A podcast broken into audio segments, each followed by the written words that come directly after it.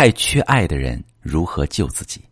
你好，这里是中国女性情感指南，我是许川，用心理学带你找到幸福的方向。遇到感情问题，直接点我头像发私信向我提问吧。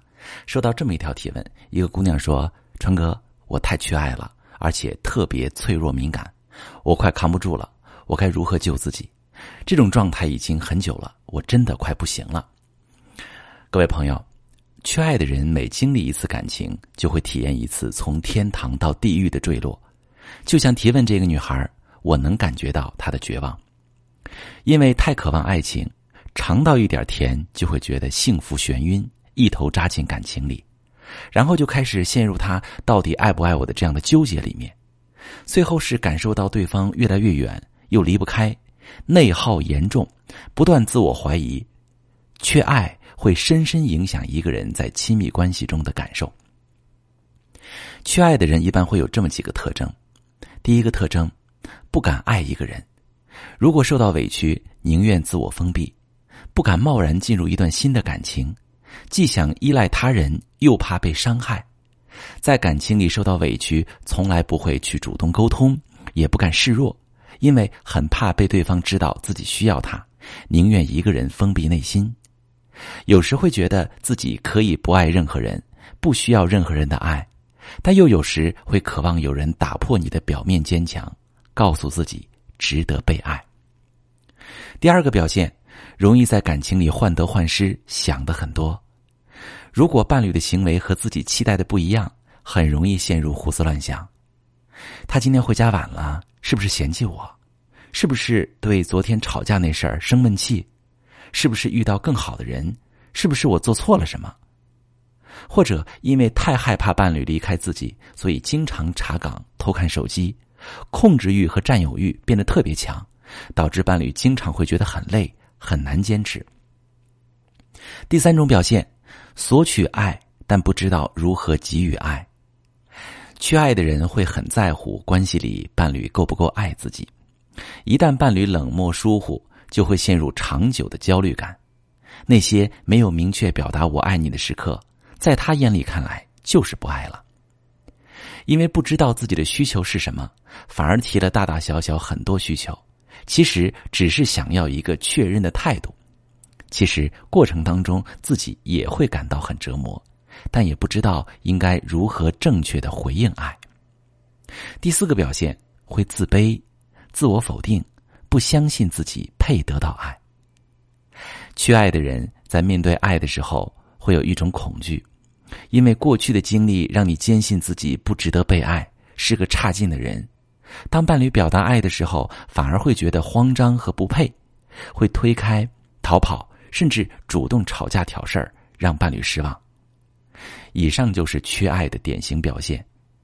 面对关系中的好，会不知所措；面对关系中的坏。会自卑压抑，不敢表达自己的真实需求，经常是在恐惧、怨恨或者自责的状态里，不知不觉拉开了自己的情感距离，也会把对方推远。幸运的是，爱其实是一件可以学习的事情。缺爱的人想获得幸福，必须突破三个难关。第一，就是自我认同的难关。缺爱的人在感情当中会特别敏感脆弱。有时候，对方有事晚回了半个小时信息，就能脑补出一集电视连续剧。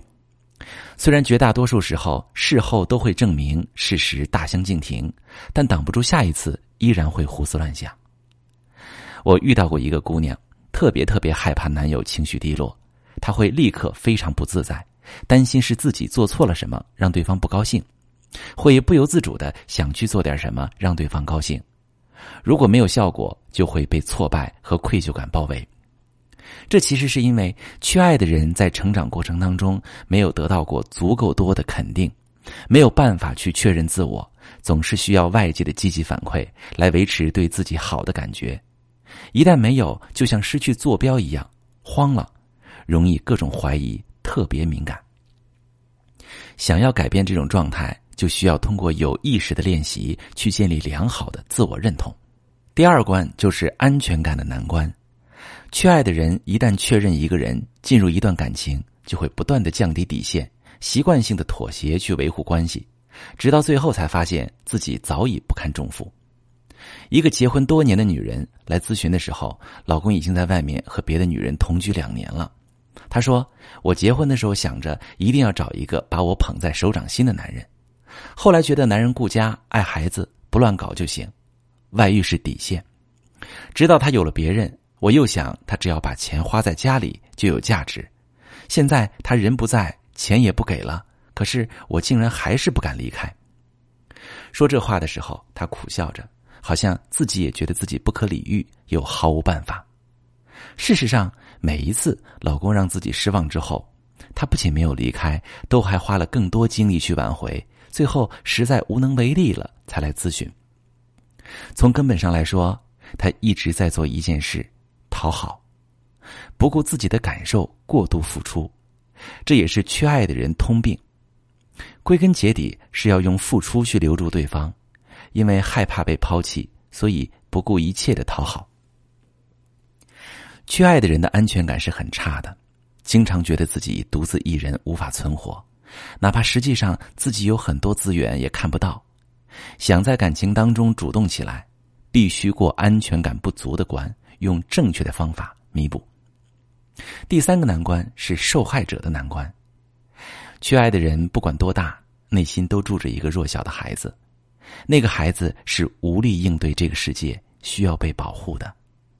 不管是看电影、电视，或者是热点新闻，总是很容易带入别人的脆弱和苦难，为别人掉眼泪，内心非常柔软。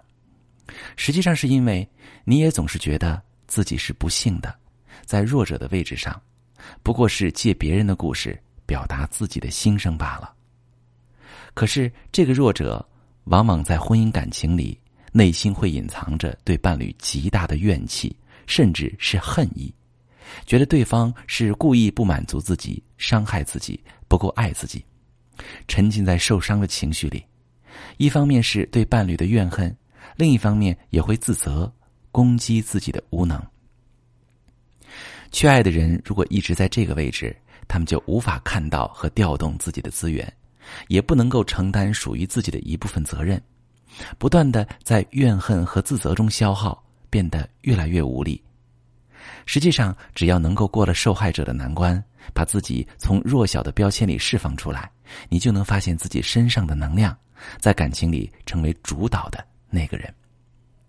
最后，我要告诉大家两个小秘密：一个是每个人其实都缺爱，另一个是所谓的缺爱。很可能是你觉得自己缺爱。很多时候，我们是被自己的观念和感受困住了。